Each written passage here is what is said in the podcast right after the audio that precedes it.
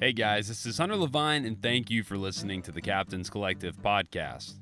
Brought to you by Skinny Water Culture, Hells Bay Boatworks, and Orvis Fly Fishing. Over 150 years ago, my family settled in the Tampa Bay area. My great grandfather was a mullet fisherman who made his living on the water long before the city came to be all that it is today. Since then, a lot has changed. Recently, I got a chance to fish on those same waters with Brian Gill, a local captain who I was familiar with from his film work with Geofish and Fish or Die. Brian and I spent a very cold day on the water, pulling for skittish redfish over white sand surrounded by large skyscrapers. After we warmed up, we sat down at a nearby park to discuss how Brian first got into fly fishing, film, and what he has learned from chasing fish all around the world. Brian even shares a cautionary tale about getting robbed along the road in Central America.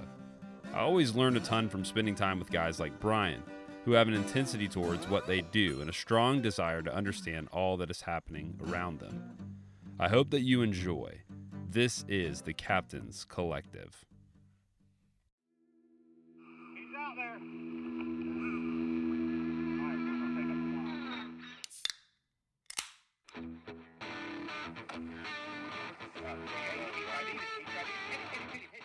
I don't say it's anything you choose. I think it picks you. You know, it's genetic. let everything else stop in the world and just be quiet. And then it's amazing where your mind goes at that point, um, and where it doesn't go. And sometimes just that quiet space is, is what we need, and especially in this day and age. If you have a fly rod in your hand, it's this tool that takes you to beautiful places. You meet hopefully wonderful people, and it's just this cherry on top of this outdoor adventure.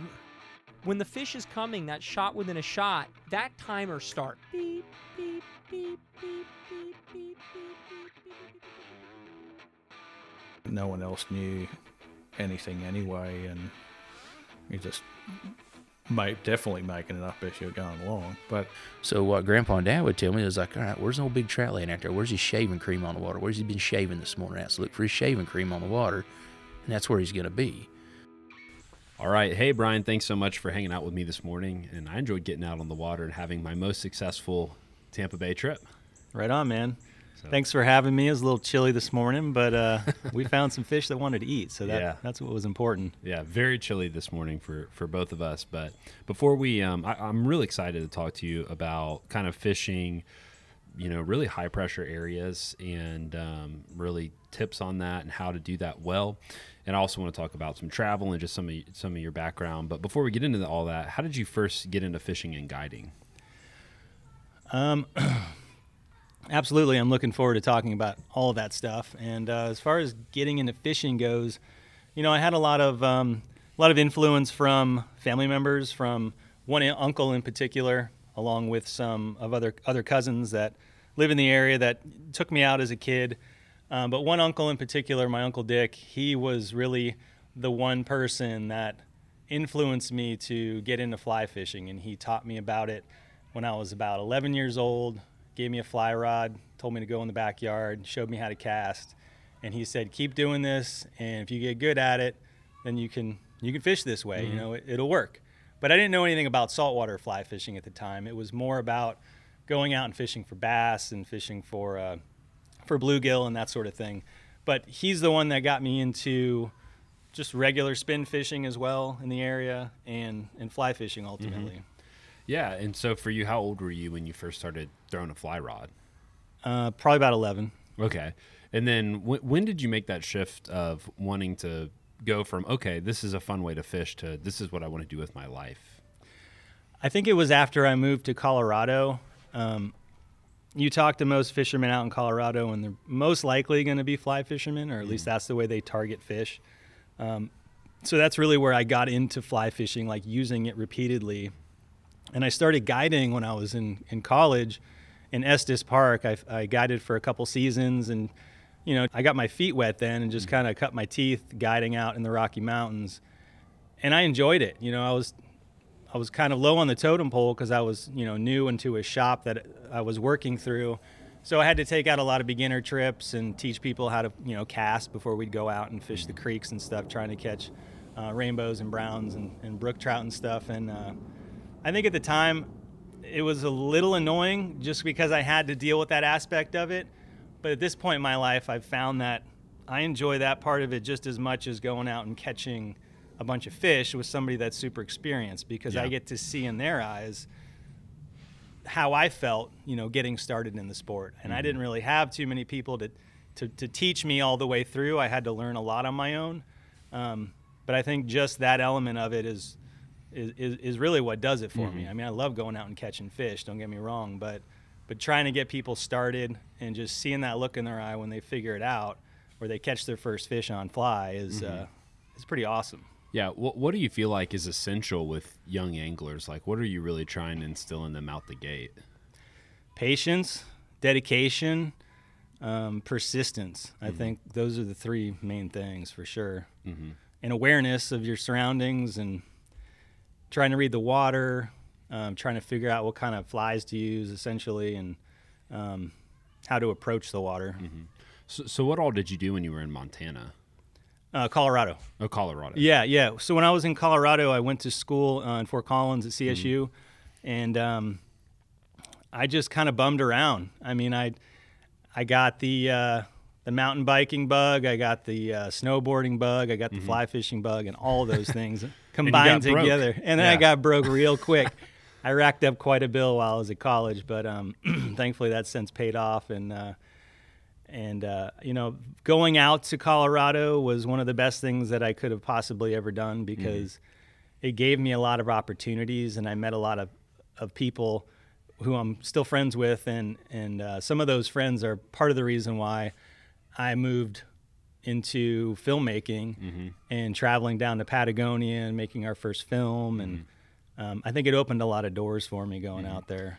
Wh- what about those relationships do you feel like led you to wanting to kind of chase after that?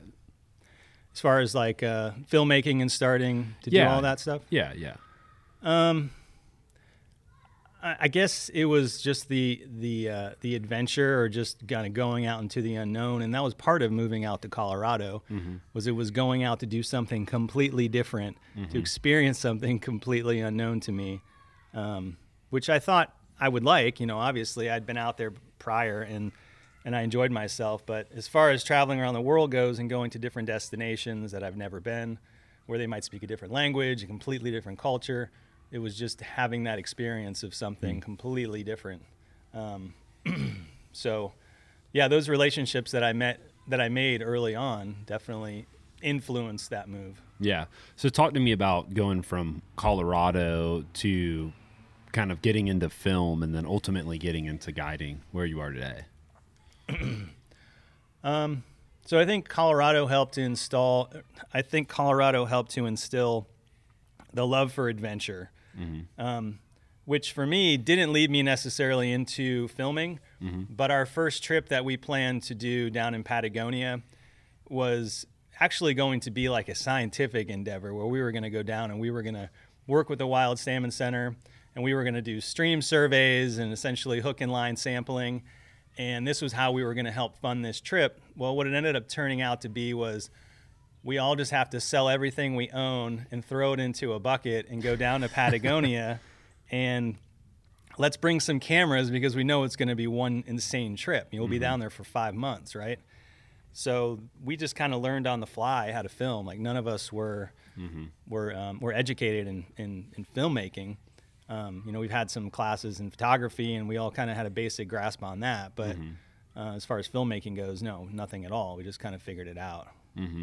Yeah. So your first kind of, I guess, step was was doing that whole like salmon deal. But how did it evolve from there? Just for maybe those who are listening who haven't followed Fish or Die or geofishing. Well, just the majority of us had a background, you know, in snowboarding and surfing and skateboarding, me in particular, uh, and some of the other guys did as well. And all of those sports sort of had a film style that went with it. That was it, it either it was an adventure style or it was just guys out bombing down a hill or doing tricks or whatever. And it just kind of seemed like the world of fly fishing didn't really have that yet. So for us, it seemed like it made perfect sense to try to create something along those same lines, just entertainment essentially. um, not how tos because there was already plenty of those. Yeah. You know, in the world of fly fishing, so we just wanted to go out and make something fun Mm-hmm. for people to watch that was entertaining. And then how did you go from that into kind of guiding? Because now we're sitting in Right. Tampa Bay area, and you know, give Well, us kind talk of- through there. Um, I mean, like I said, I, I started guiding out in Colorado, but that was kind of pushed to the side because the filmmaking and the production work and everything sort of took over. Um, and it was in between AEG Media, which was the first production company that I was part of, and the current Motiv Fishing one that I'm part of. Um, it was that gap in between there that I didn't know what I was going to do with my life. And you know, I, I, I bounced questions off my wife. I was like, you know, should I should I move forward and maybe pursue this this career in fishing? And at the time, you know, I was still pursuing um, my uh, my degree, which I got in anthropology. So I was doing archaeology as well, which was help paying the bills. But I really wanted to be back into fishing. And she's like, well, why don't you start guiding? And I, I was like, yeah, it makes sense. I mean, maybe I'll just get my captain's license and see how it, you know, see where it goes from there. Um, get a boat, um, and just you know, see what happens. And at the same time, I was juggling. Once we started Motiv Fishing, I was juggling juggling other video productions and guiding when I was back home. So it kind of started to work together because I could create my own schedule guiding, right? So um, it was easy for me to be able to have something to do when I came back home and I had free time. And then when I went out in the field to, to shoot a film or something, then I obviously would be busy doing that. So that's sort of how I got into it. It was really my wife just saying, "Yeah, that sounds cool to me," because it was Yeah. an idea that we started talking about. And it's like, why not? It's like you're surrounded by water. You love being on the water. Why don't you go out and just do it? Yeah. Of all the leaps that you took in your life, so moving out to Colorado, you know, starting, you know, going down to do this big salmon project, the conversation you had with your wife, all the different leaps, like what leap do you feel like was the biggest or hardest leap for you to take? The biggest was probably moving out to Colorado because although I had been out there once before, um, it was the same time I was moving out of my parents' house. Mm-hmm. And I was putting everything into a U-Haul and moved out with a couple friends to Colorado, not really knowing what to expect. I mean, I, I still had someone to fall back on. I mean, if I really wanted to, I could have always came back home, but it was the hardest for me to be away from the area that I grew up. Mm-hmm. And I had a blast in Colorado, but I was out there for like five years, and it just got to the point where it was like, I need to be back in Florida. Mm-hmm. I missed too much about you know the state and, and what it has to offer. Um, that was probably one of the tougher moves for Yeah. sure. I think on top on top of that, the next toughest thing would be just the amount of time that I've spent away from home, especially with my daughter growing up mm-hmm. and being out on film projects. More recently with Fish or Die, I mean, we filmed it in almost eight months, I think, but that was 10 full length episodes and it was on the road mm-hmm. nonstop. So, Yeah. so yeah, I mean, that that's just part of what goes along with traveling around the Yeah. world and having a family. you know, you just deal with it, I guess, but definitely difficult. Yeah. What, what do you feel like you learn from that? Because I think what's challenging about that is obvious. It's, you know, time away from your family. There's things you're missing. But in, in mm-hmm. what ways did you feel like you grew from that in a positive way? Absolutely, I grew from it in a positive way. I mean, I know my family loves me. That's for sure. So Confidence. there's definitely some confidence there, yeah. Um, but as far as knowing that I can be away and that things will still just go the way they go when I'm gone, and I can expect to come back to the family that I love, and I mean, ultimately, it's just. Um, yeah, I mean, I, I guess I'm just grateful. I just mm-hmm. learned how grateful I am for mm-hmm. having the family that I have.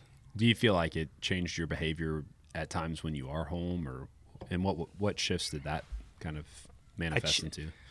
I think I cherish things way more than I mm-hmm. ever have, and, and realize how special all the the minute little moments are, and try not to take things for granted. And I think traveling does that for the most part for me. Every time I come back, it's like, why the hell do I need all this shit? You know, mm-hmm. when all you, you've been living out of a bag for like the last, you know, six months, and that was mm-hmm. perfectly fine. And then you come home, and it's like, wow, mm-hmm. it's a lot more than I really need. Yeah. So, w- when it comes to your angling and guiding, how does going on the road and fishing all these different places help you in that realm? Because I think there's a little bit when I talk to guys who are in similar situations. You know, sometimes it seems like, well, if you really want to get good at fishing, you know, it's as much time on the water as possible hmm. in in a certain scenario zone. And then there's guys who are like, well, you know, the travel and putting yourself in all these different environments kind of force you to adapt. What do you think? What's your way Well, in? yeah, and I think the the adaptation, that, like when we show up at a new place that we're not guided, you know, really any of the places we've been, and it's a matter of just having to figure it out on our own. And with fly rods, and you're dealing with, you know, guys that they're there to help you out, to move you around in boats or whoever you have on the ground to help you out. They've never even seen a fly fly rod mm-hmm. before, you know, let alone know how to use one or where you could go catch a fish with one. Mm-hmm. So having to figure that out in every different location you go, it kind of makes your head start to spin mm-hmm. um, because you're going after different species, and then coming back home and just going out and fishing for what I truly know is like such a great relief. You know, it's like, oh, I can go tarpon fishing. I know exactly where to go. I know exactly what to use. Yeah. so it's it's you know relaxing to go fishing when I'm home and I know I know how to fish the area and I know, kind of know what to expect. But it's it's different. It's not as um, um, it's not as exciting, I guess. I mean, I still find it exciting, but it's not the same. It's not like something brand new to me that I'm trying to crack the code on. So it's a different thing uh, completely. Yeah. What do you feel like? Because when I've talked to different guys who are involved in media, which, you know, I'd like to talk to even more, but when I talk to guys who are involved in media, there's something about great anglers I've noticed. Like a lot of the guys who are really, really honed in on their craft of being able to guide or, or be just being great anglers get drawn into photography, videography. Like, why do you think that is? It may be because they want to share their experiences with the world, but at the same time, I don't know if that's what it is. I mean, I think they just want to show people what's out there. Um, it's just like with professional snowboarders, professional skateboarders. They want to show people like what what they're capable of, what they can do. Um, whether whether it's to go out and just show somebody the fish you caught, or if it's trying to promote a brand, I think there's a lot of that going on as well. Um, where people are working for companies to, you know, create content. That's what we were doing with Costa. You know, we were their content creators, and ultimately that's why we were filming for them. Um, and um, I think there's different reasons why people do it. I don't think there's one reason. And Yeah. and the guys that are doing it, they're definitely top of their level and top of their class and in ability to fish because otherwise they wouldn't be doing it. I mean, they get they've gotten to that point and it's like, okay, if you can't cast, you're not going to be on film. Yeah.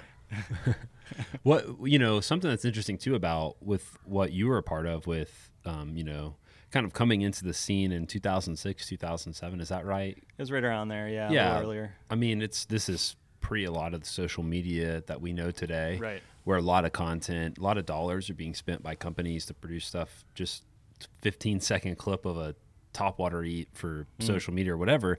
You know, eh, what have you seen change like in in in the media side of things? What do you think's good? What do you think's bad? I'm not a huge fan of social media, um, but I understand that it's also a necessary evil, especially in the the industry that I'm in and um, we're all in. Um, but guiding, it's like you know, if you're not putting out and showing that you're catching fish, you know, maybe someone's not going to want to go fishing with you or something. So there's definitely clients that I've gotten from social media. Um, so I understand the benefits of it. But the world seemed like an easier place. I don't know, a different place prior to all this coming in. And um, I don't know if it's ruined it necessarily. It's certainly given people a lot of, of opportunities and created a lot more positions and jobs for people. So that's that's positive. Um, but I also don't like the aspect of how much it's blown up to so many different places that used to be kind of unknown and not well known, and you could go there and not expect it to be, um, I guess, as advertised. And now anybody can do it, and there's no there's no regulation. Is like with the photos that I take around here, I try to blur out my backgrounds or I try to take certain angles to not give away certain spots. And it's not as important to some people that, that promote their stuff on social media. So it just, I don't know. There's good Yeah. and bad for sure. What advice do you give to a kid who is 18, 19, 20, or maybe maybe they're older? I don't know. It's arbitrary what age they are, but somebody who's like, you know what, I'm I want to be the next generation of media content. I want to share my experiences. What advice do you give them? Um, I think keeping your keeping your video format to short form is a great way to start, and certainly on social media is a great thing to do. Um, I don't know. I'm a I'm a fairly humble person when it comes to um, being on video and that sort of thing. So that's usually the sort of mentality that I have that I would hope other people would would uh, would rub off on. It's just just go out and enjoy yourself. It's just fishing. I mean, that's really all that it is. And you need to show that excitement and, and entertainment in your films that you're making, unless it's a, I mean, even, well, actually, even if it's an how to. Um, but I wouldn't get so caught up in, um, and really being too concerned about what you're shooting, but just make sure you you don't give away spots. Like especially if you're filming in Tampa Bay, please don't give away any spots. All right, fine. I'll take my uh, my screenshots down. you know, one of the things that I I wonder too that you know just because I'm somebody who is young in in media is a lot of people are just always grasping for analytics to show that this is working or people are liking this, and I feel like you know in 2007 I won't tell you where I was, but I wasn't in high school yet let alone in you know South America filming. But you know you're making great content, and I, just imagine it being a little bit more like you're shooting great content. You know, you're looking at what you shot, and you're thinking they're going to like this, and you're not grasping for as many indicators or whatever. I mean, how do how do you feel like that's factored into where everything is analyzed now and Yeah, it. Again, I'll, I'll say that I don't really care for social media that much because it's all numbers based and it all comes down to that, and it just doesn't feel as real to me anymore. Um, I mean, I know that it's uh, it's expressing what people have have liked or disliked, you know, you know, directly. Um, but I wouldn't be so concerned about that for the up and coming filmmaker. I'd be more concerned about trying to create something that's unique mm-hmm. don't worry about those numbers. I mean, try to make try to make the right connections within the industry mm-hmm. and make good content. And if you do that, then you're probably going to have a decent path to success mm-hmm. because someone's going to know someone that you can help build your career with. Um, it's going to be difficult to do it just on your own. So you need to make the right contents. Like for, um, con- you need to make the right contacts. Like for me and us with AG Media, when we first got started, we brought a bunch of gear down. Uh, most of it was was purchased with our own dollar. I mean, some of it we got discounts for because we were guides, but we brought it down to Patagonia and we made our first film. And we thought, you know, we'll approach these companies after we film using their gear in the film. We're not going to reach out to them and try to get free stuff or money before we can't show them that we can put something together, Like, something worth their time. So, um, so that's how we got started. Essentially, is we brought our our teaser that was like five minutes long. We brought it to Denver to the fly fishing trade uh, trade show, and showed all these companies um, on a television screen with a DVD, and we brought all these different like heads of the companies over to the Korkers uh, boot booth. Yeah. Which they're the ones that gave us the television to use. They're like, yeah, you guys can uh, you know use our booth and show your film. And man, a lot of guys came over and they're like, wow, we haven't seen anything like this before. Um, and then we made a really good relationship with a handful of companies after that. So it's just making those connections within the industry and trying to come up with something unique. Mm-hmm. And and something, you know, I talked to Vince from Skinny Water Culture, and he was one of the main guys to point me your way. He certainly wasn't the only person. And, you know, you're known for having a lot of drive, you know, to try to, you know, keep pushing the ball forward. It takes a lot of drive to go down, film all this stuff. You know, there's a million guys sending emails trying to get funding to go do it. You guys chose to do it, then go find funding Right. um, what obstacles do you feel like you've encountered with just trying to keep that drive going, and how have you tried to work through those? I don't think there's been um, a loss of drive, except like obviously we've had our high moments and low moments, and most of the time that happens while we're on a trip, and we might have broken down somewhere and we're stuck in the middle of nowhere and we're trying to deal with it. But that's I don't think that's what you're asking about. I think it's more like Yeah, I think just like a lot of people are, they think I have this great idea to go film this thing, record this thing, start this mm. business, whatever product, etc. And then it's not as easy as they thought, and then I they got to keep pushing through all those low moments. Oh yeah, no. There's there's so many roadblocks that we've ran into trying to go to one destination or another, whether it's film permits or just trying to um, gain access to an area that's super remote and you, you feel like it's impossible, and then the next day you find the right guy or you talk to the right person or the door opens and and it becomes more possible. You just have to always tell yourself that anything is possible because if you try hard enough at it, it really will be. I mean, I know it sounds kind of cheesy, but anything you, you really apply yourself to, you can make happen. Mm-hmm. Um, even if it's on the, on the other side of the world and you're trying to plan like a two month long expedition in Mongolia and you're trying to figure out how you're going to get from point A to point B, there's someone there that can help you. Mm-hmm. You know, it's just a matter of putting in the time, ultimately, sitting in front of the computer and doing the research and making tons of phone calls and trying to figure out, you know, who's going to be willing to help me. So mm-hmm. it's just, it, yeah, it, it's it's difficult at times, and you can you want to just throw your computer out the window because things aren't coming together. But um, at the end of the day, there's a lot worse things you could be doing. Yeah. And I guess this is this is a little bit of a hail mary question, but you know, I, I meet so many people who want to do this, want to do this, and then I get the opportunity to sit down on, on podcasts with people who have really been able to accomplish a lot and create a lot of great, you know, content that they desire to create. What do you feel like is the biggest difference between guys who want to and guys who do? I mean, I think it comes back to the the, the word drive that you used. I mean, mm-hmm. there's, I think a lot of people that I've met want to do it, mm-hmm. but they don't realize that they can. Mm-hmm. They they're they're tied down by so many different things in their life, whether it's a family or kids or financial whatever. They don't think that it's possible for them to go out and do that, and they don't really have a pathway. But fortunately for me, I had. Um, I have three other guys that I was building this with, mm-hmm. and we all had a very passionate drive, all kind of coming back to the you know the, the fly fishing industry and our love for fly fishing and and travel and adventure, and we kind of fed off one another. Really, I mm-hmm. mean, we kind of pushed each other um, to make things happen. So I think that's really why it worked. Hmm. just kind of shifting gears here a little bit, one of the main things I wanted to talk to you about was kind of from the local side of things, just working in a fishery that is so highly populated, a lot of press pressure.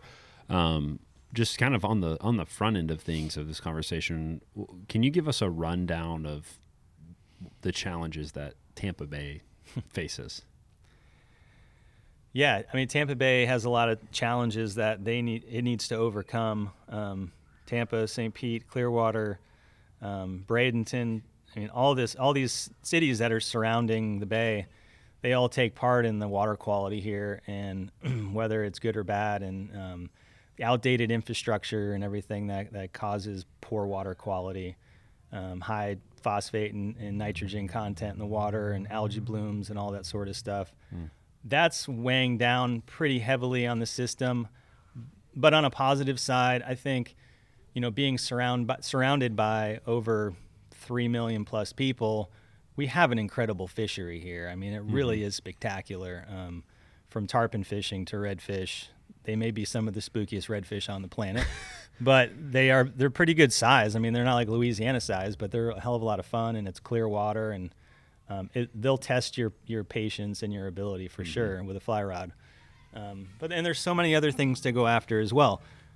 But yeah, living around here, living around the city, in this lifestyle, it, there's a lot of pressure on the water. There's a lot of other fishermen out. There's a lot of other guides.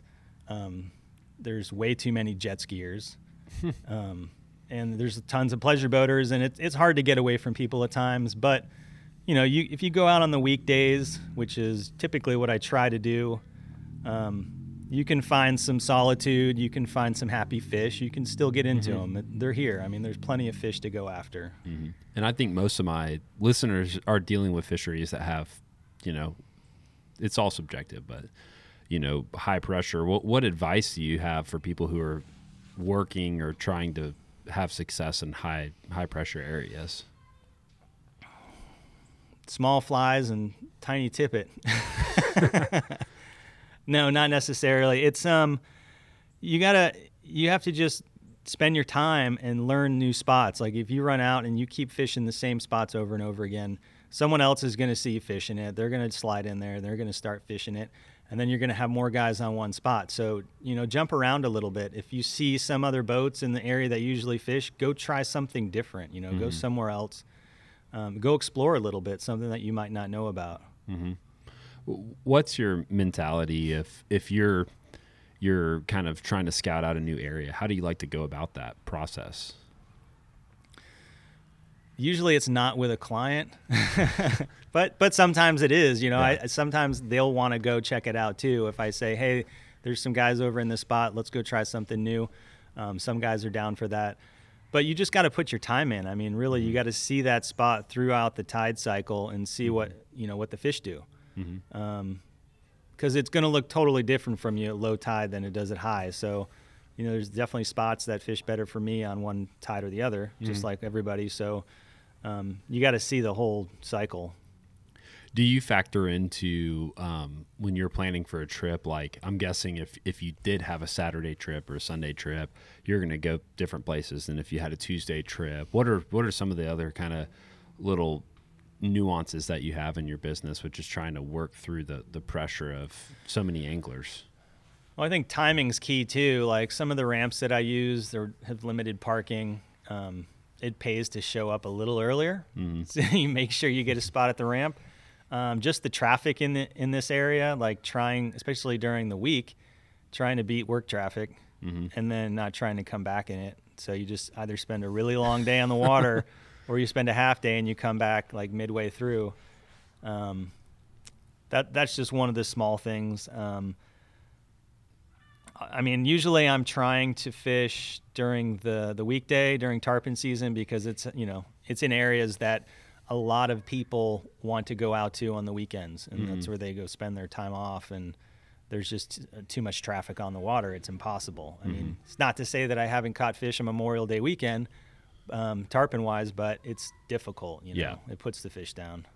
Yeah, that, that makes um, complete sense. One of the things I know that you've done too is you've kind of tried to work with guides in, in this area, even though it's really, really large, at least comparatively to, you know, the panhandle and places that I normally fish. You know, wh- what does that look like for you trying to build up kind of groups of guides and trying to work together to, to help each other be successful? Yeah, so there's um, there's four other guides that I'm working with now, and we've kind of formed up this small little association called Tampa Fly Guides. We have a website and Instagram page, and we just kind of all throw our throw our media that we collect from the area into our Instagram page, and try to, um, to get group charters, just build up the area for guiding uh, for us. And um, they're guys that I've known since I started. Like the long, the guys that I the guys that I have known the longest since I've been in this area fly fishing that have been guides. We've been working together and friends and sharing information and you know sharing trips. If one guy's booked one day and can't take a trip, then he'll pass it off to one of the other guys and kind of help each other out that way. And um, really, we're just friends. I mean, we'll call each other and just find out how their families are doing, and we're just we're close like that. So um, it's a good relationship, and, and we plan on continuing to do it. Yeah. What What do you feel like makes that relationship good? Because I've met a lot of people, guides and anglers, who are a little bit kind of maybe burnt from sharing information or working together. They just kind of want to lone wolf, be alone. What do you feel like has been some of the positives, and what do you feel like makes that work, makes it healthy? I think we all have a lot to give to one another. I mean, especially clientele, obviously, but um, as far as information goes, I mean, we all fish different areas. We're not like on top of one another, all fishing out of the same area. One guy lives down in Bradenton. Um, another guy fishes the Nature Coast. I mean, we're all kind of spread out a little bit, but Tampa is kind of what we consider to be our home base.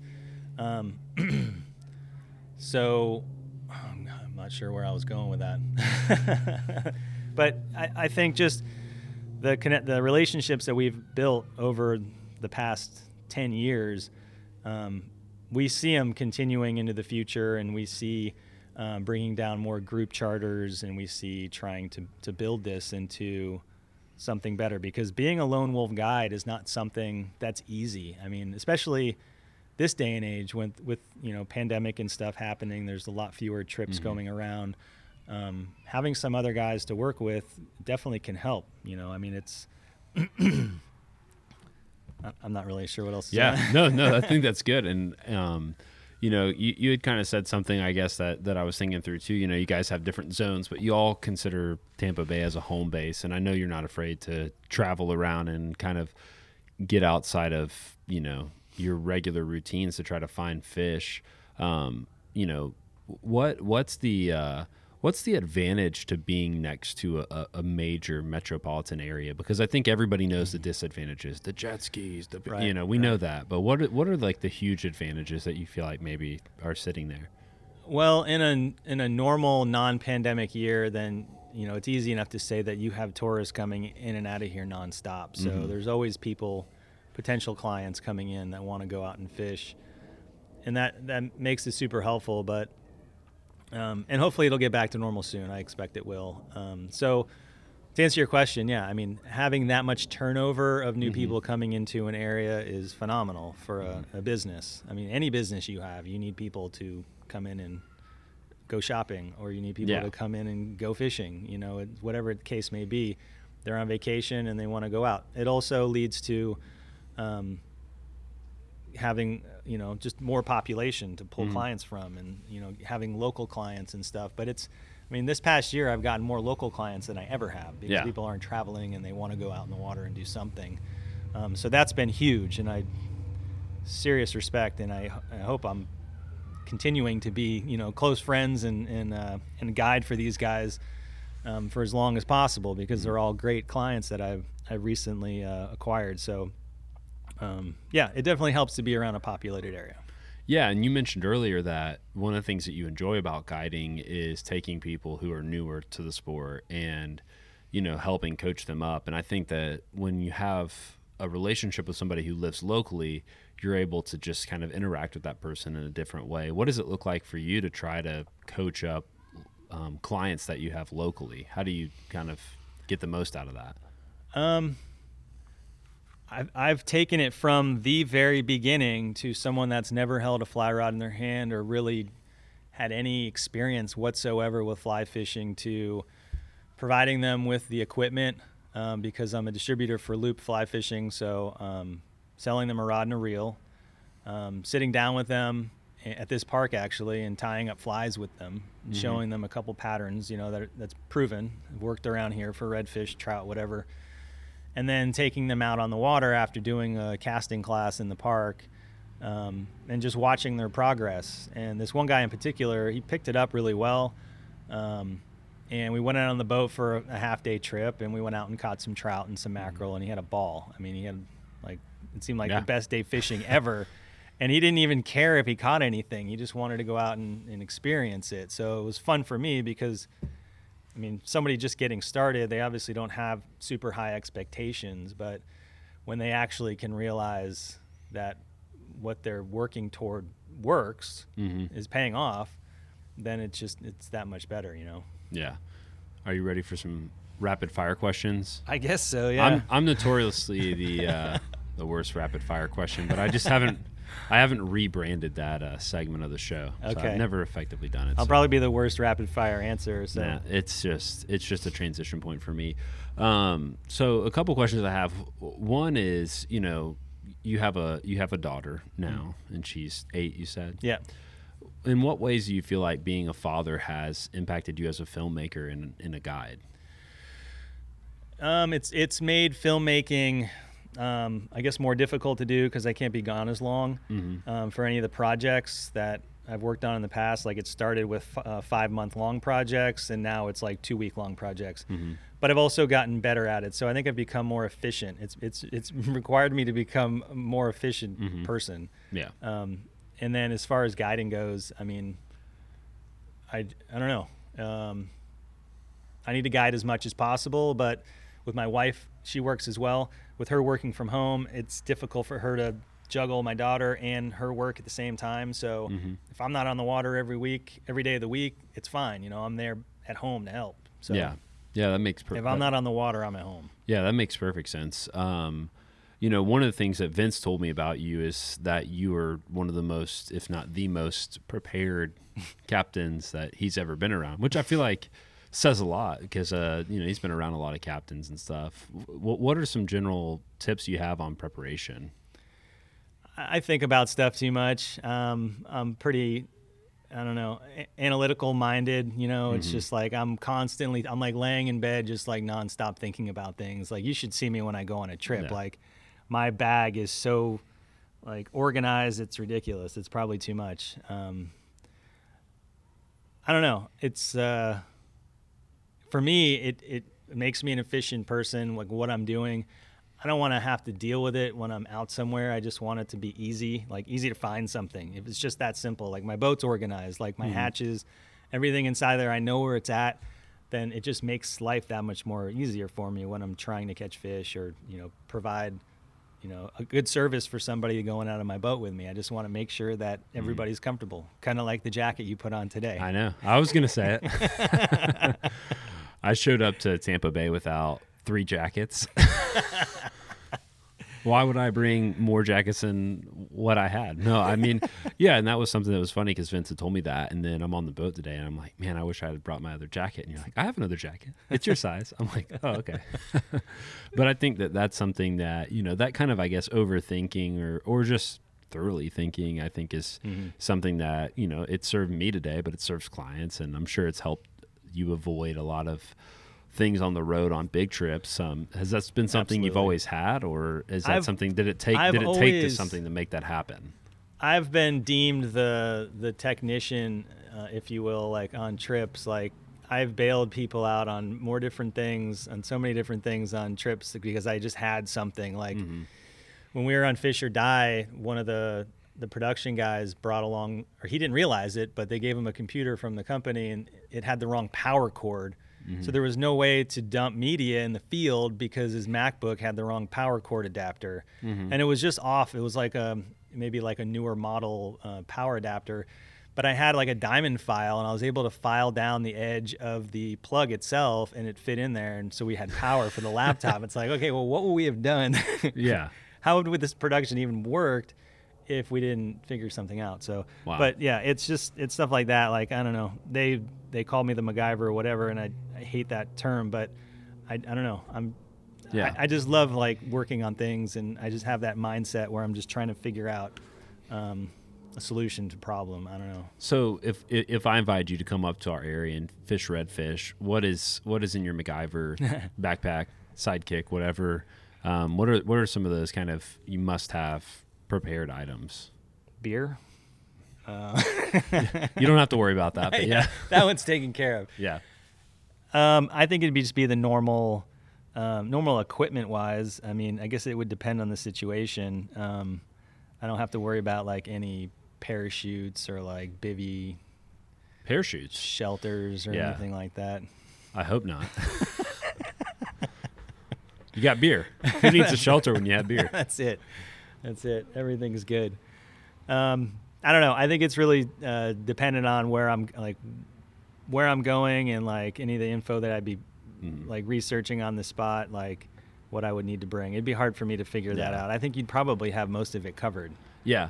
Well, I, so that that leads to two questions. Anything that like you just don't travel without, regardless. I mean, a pocket knife would be an example, maybe, but Well, for sure. Yeah. No, I mean, I have like an EDC kit that I put together, and it's just like, you know, basic stuff. Like, Yeah. I'm not like crazy survivalist, but I do like to have stuff at my um, at hand if need be. Mm-hmm. Um, like if I travel in in jungle environments, I typically have a machete yeah, and a pocket knife. Um, but I'll bring like a Leatherman along with me and that sort of thing. Um, maybe some maybe some tools or something to fix my reel if it breaks, which I never have any issues with. Um, I mean, if I was driving my truck up, you look in the back of my truck, and I've got all the tools Yeah. necessary to repair most things that Yeah, could go yeah. wrong. So, um, but if I'm traveling light, then I try to do so. I mean, Yeah. And you have a bit of a survivor guy truck. oh, absolutely, it is absolutely, yeah. Yeah, you're ready. it's it's like camper dad, survivor man, yeah. Yeah. Um, so, so I guess that leads me to my second question, which is talk me through the process. Like, let's just say that I'm the worst planner preparation guy ever and you're trying to mentor me. You're like, all right, Hunter, slow down. I'm going to help you learn how to be better prepared.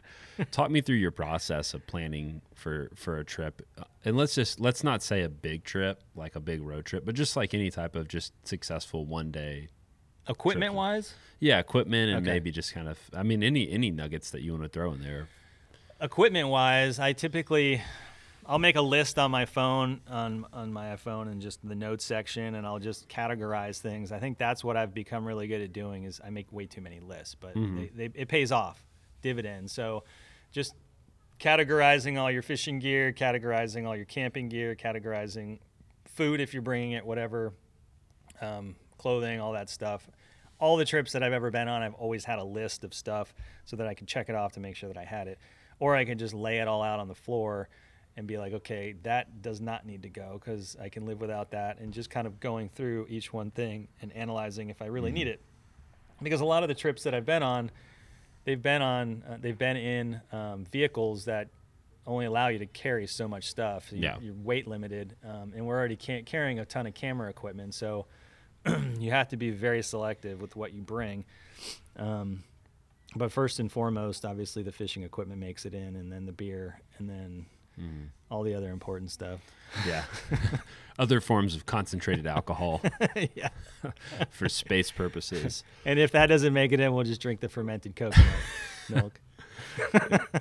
Yeah, I um yeah, and I was I was wondering that too. Do you just use the note on your phone or do you like the, Yeah. my wife is like insane like that and she likes paper Hmm. and she likes to update her list like five or six times before the list is even used like she'll like write it in pen and like rip it off the pad and redo it, you know, and like, Wow, that's old school. Yeah. yeah. Um, I have a notes app that I use. Um, oh, it's just a list app. I can't remember what it's called, but I use it for grocery shopping. But you can make whatever list you want, Yeah. and then the notes. Yeah, that's the notes. It's fine. Yeah. Um, so over the years with all these different trips that you've been on, have there been any huge fails that s- sticks out to you that maybe you learn from?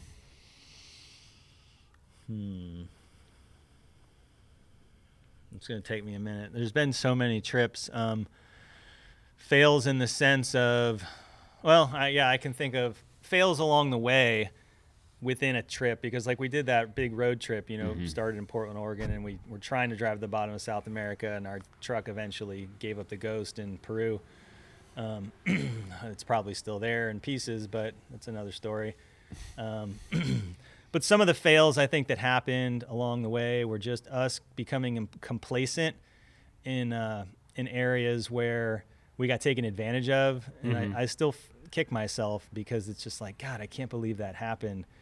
But like one instance, we were in Colombia, and we were in in Bogota downtown, and we were staying at this hotel, and we had to meet up with a couple guys before we got in a small plane to go out into the jungle to go fish for peacocks and we're hanging out in this like little park right next to the hotel and we've got our truck there and it's got the trailer you know it's massive and it's got bu- ginus on top and kayaks in the back and stuff and um, and this random guy walks up to us and we're just kind of chilling in the grass along, alongside the vehicle and he's like hey do you guys mind if i get your your picture next to your truck? And we're all thinking to ourselves and we were totally out of it out of it for like just driving like five days straight and we're like yeah sure man yeah that's no problem and and then he was like taking our photo and he kept taking pictures and like jokingly telling us to like you know pose different ways or whatever and we were just kind of goofing off and getting in, in, in Yeah. the, the groove and and the same time what we didn't realize was his buddy was going around the back side of the vehicle and robbing a bunch of shit out of the side of our trucks. Holy cow.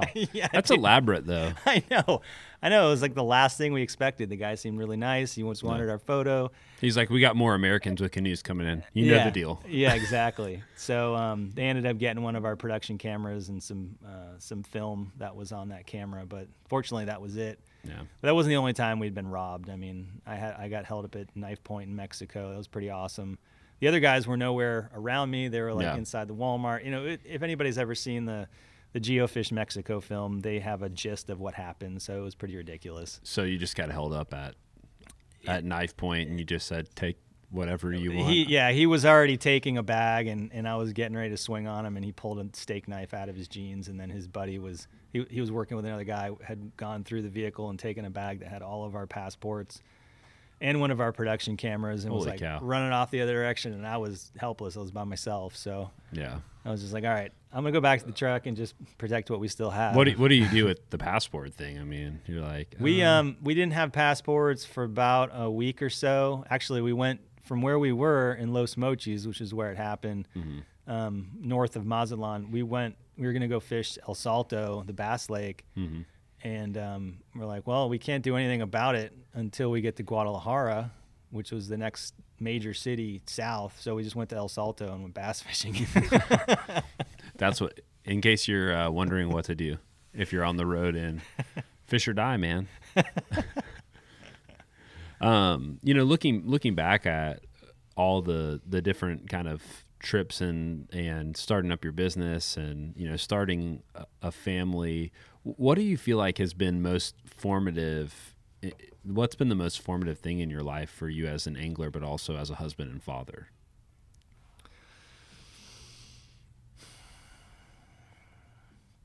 I think um, just being a part of my daughter's life and watching her grow up um, ultimately has been um, getting a chance to travel with them because my wife's from Poland. My daughter's essentially half Polish. We get a chance to go back uh, back and forth to Poland and just spending time with them and traveling. I think has made me a better father. I don't know. At least I just enjoy spending time with my family Yeah. and and traveling with them is is huge and we haven't had haven't been able to do that for a little while so hopefully that's going to change soon Yeah, I, I realized um, pretty pretty early on in my marriage that my wife and I loved going on road trips together, hmm. and I'd kind of I, I don't know I didn't we loved like the actual road tripping piece, like not the destination, and hmm. You know it sounds corny, but I realized uh, to make it not corny, I realized what it was was I was just so not distracted because I'm just driving, you know, the car, and I just not on my phone. I, I- I'm not even thinking about that type of stuff. I'm just it's just kind of us in the car talking together. Now I have a four year old and one year old, so it's not just us in the car talking. The four year old's pretty nonstop. um, but I totally relate to that. Of the idea of traveling as a family has definitely made us closer, and you know we're we're getting better and better at the gear.